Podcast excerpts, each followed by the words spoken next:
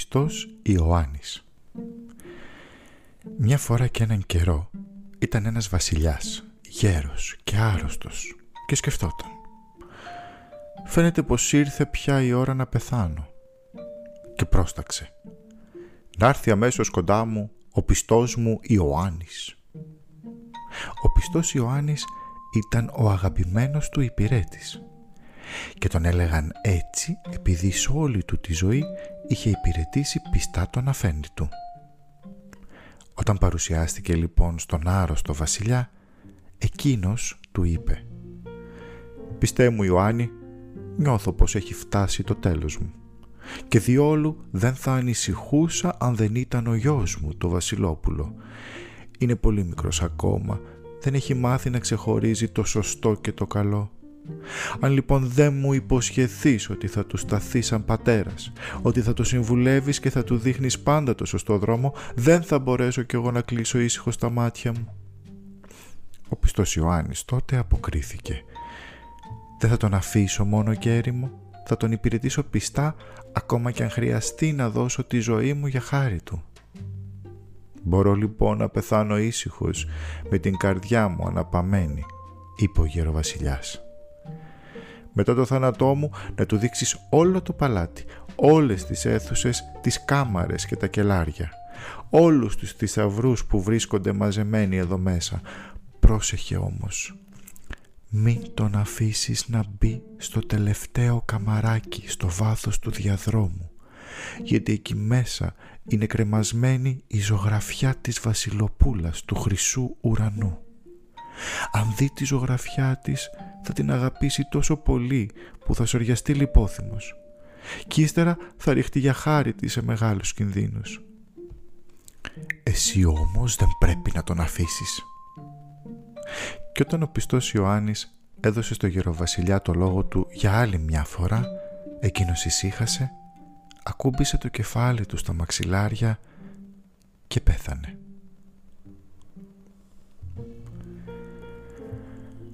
Όταν έγινε η κηδεία, ο πιστός Ιωάννης έπιασε τον νεαρό βασιλιά και του μίλησε για τον όρκο που είχε δώσει στον ετοιμοθάνατο πατέρα του.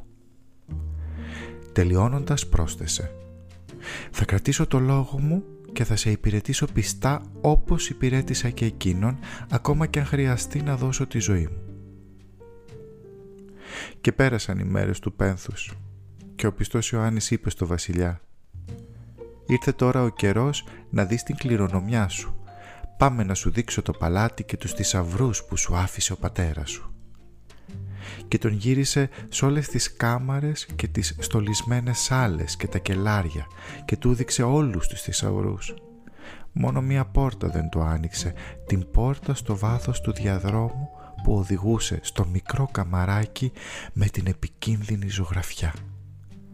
Η ζωγραφιά όμως ήταν τοποθετημένη με τέτοιο τρόπο που όποιος άνοιγε την πόρτα την αντίκριζε αμέσως. Και ήταν τόσο όμορφη και καλοκαμωμένη που θα ρούσες πως ήταν ζωντανή και θα γύρναγε να σου μιλήσει. Και άλλη ομορφότερη και γλυκύτερη δεν υπήρχε σε ολόκληρη την πλάση. Ο νεαρός βασιλιάς λοιπόν πρόσεξε ότι ο πιστός Ιωάννης απόφευγε την πορτούλα της μικρής κάμαρας και τον ρώτησε «Γιατί δεν ανοίγεις να μου δείξεις και αυτό το καμαράκι» «Γιατί έχει μέσα κάτι που θα σε τρομάξει πολύ» αποκρίθηκε ο πιστός υπηρέτης. Ο νέος βασιλιάς τότε πείσμωσε «Γύρισα όλο το παλάτι, τώρα όμως θέλω να μάθω τι κρύβεται εκεί μέσα» και πλησιάζοντας προσπάθησε να ανοίξει την πόρτα. Ο πιστός Ιωάννης τον εμπόδισε και του είπε «Υποσχέθηκα στον πατέρα σου λίγο πριν πεθάνει ότι δεν θα σε αφήσω να δεις τι κρύβεται μέσα σε αυτό το καμαράκι. Αν παρακούσεις τη συμβουλή μου μεγάλες συμβορές θα βρουν και εσένα και μένα». «Α, όχι», επέμεινε ο νέος βασιλιάς. «Το κακό θα το πάθω αν δεν με αφήσεις να κοιτάξω εκεί μέσα. Μέρα και νύχτα ησυχία δεν θα βρίσκω, ώσπου να ανοίξω την πόρτα και να ικανοποιήσω την περιέργειά μου. Δεν το κουνάω από εδώ αν δεν μου ανοίξεις την πόρτα».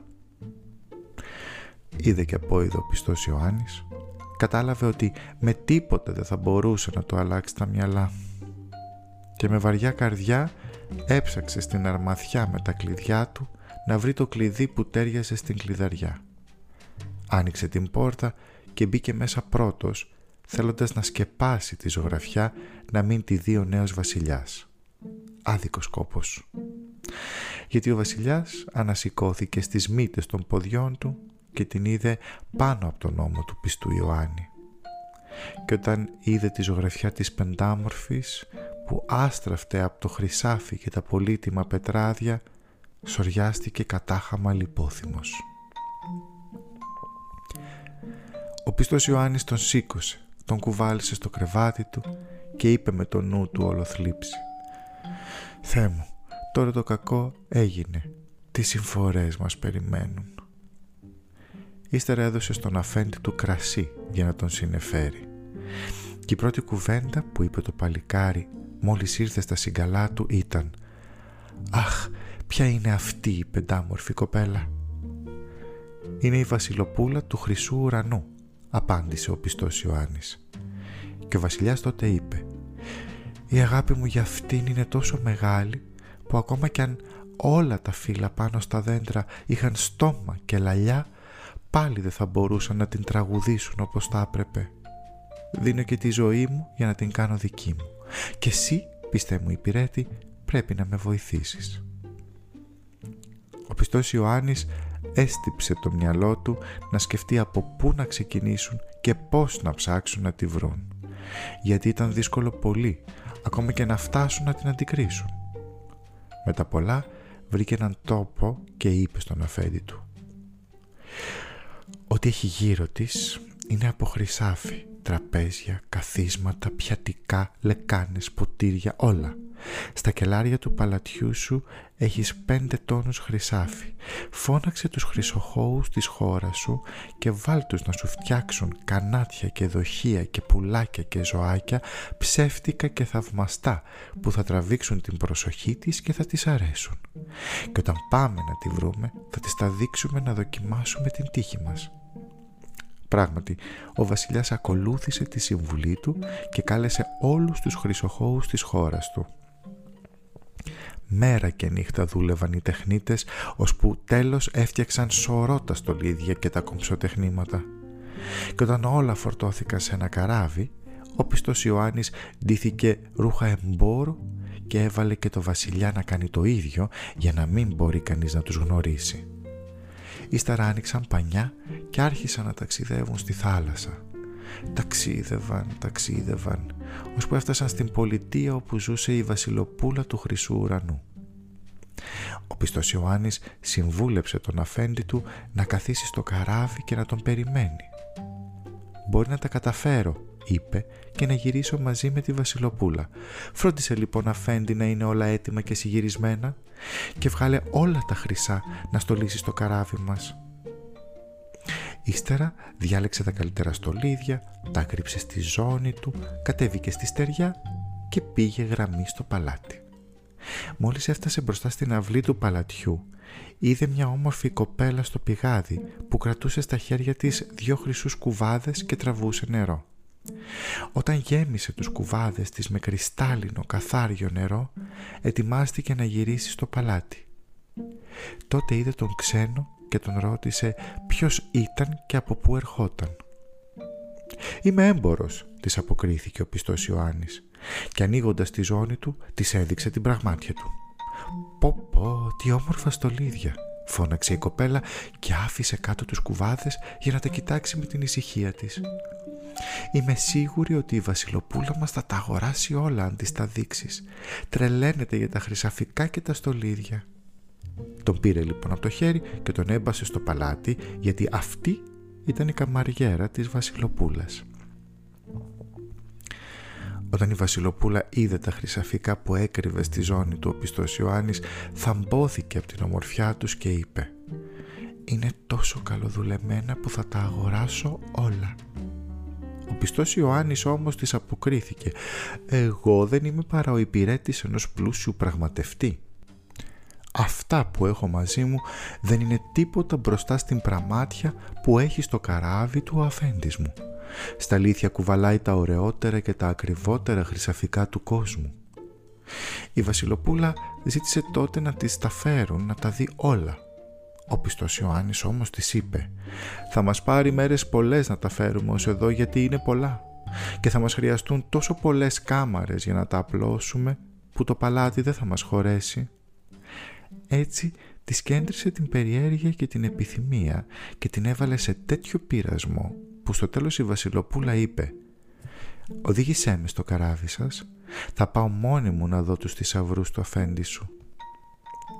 Όλο χαρά την οδήγησε στο καράβι ο πιστός Ιωάννης. Και το Βασιλόπουλο μόλις την είδε κατάλαβε πως ήταν πιο όμορφη ακόμα και από τη ζωγραφιά της και η καρδιά του πήγαινε να σπάσει από την αγάπη. Ανέβηκε η Βασιλοπούλα στο καράβι και ο βασιλιάς την υποδέχτηκε με τιμές. Ο πιστός Ιωάννης όμως έμεινε πιο πίσω και πρόσταξε τον καπετάνιο να σηκώσει την άγκυρα και να ξανοιχτεί στο πέλαγος. Ανοίξτε όλα τα πανιά σαν το πουλί να φτερουγήσει το σκάρι πάνω από τα κύματα. Και ο ώρα ο βασιλιάς έδειχνε στη βασιλοπούλα τα χρυσά ποτήρια και τα φλιτζανάκια και τα στολίδια ένα-ένα. Το καράβι ταξίδευε σαν τον άνεμο. Ώρες πολλές πέρασαν έτσι, θαυμάζοντας τα χρυσά αριστουργήματα. Και η Βασιλοπούλα δεν κατάλαβε πως το καράβι είχε σαλπάρει και είχε απομακρυνθεί από την πολιτεία της. Και όταν είδε και το τελευταίο στολίδι, ευχαρίστησε τον έμπορο και θέλησε να γυρίσει στο παλάτι της. Ανεβαίνοντας όμως στο κατάστρωμα, είδε ότι είχαν ξεμακρύνει τόσο από τη στεριά που ολόγυρά τους μόνο θάλασσα φαινόταν. «Αχ!» φώναξε τρομαγμένη. «Με κορόιδεψαν και με έκλεψαν. Και τώρα με κρατάει στα χέρια του ένας έμπορος. Καλύτερα να πεθάνω». Ο βασιλιάς τότε την έπιασε από το χέρι και της είπε «Δεν είμαι έμπορος, είμαι βασιλιάς από αρχοντική γενιά όπως και εσύ. Και αν σε έκλεψα με πονηριά, φταίει η αγάπη μου για σένα που είναι μεγάλη. Την πρώτη φορά που αντίκρισα τη ζωγραφιά σου, σοριάστηκα λιπόθυμος κατάχαμα. Η βασιλοπούλα του χρυσού ουρανού ησύχασε στο άκουσμα αυτών των λόγων και η καρδιά της χτύπησε γλυκά για το όμορφο παλικάρι έτσι που δέχτηκε να γίνει γυναίκα του.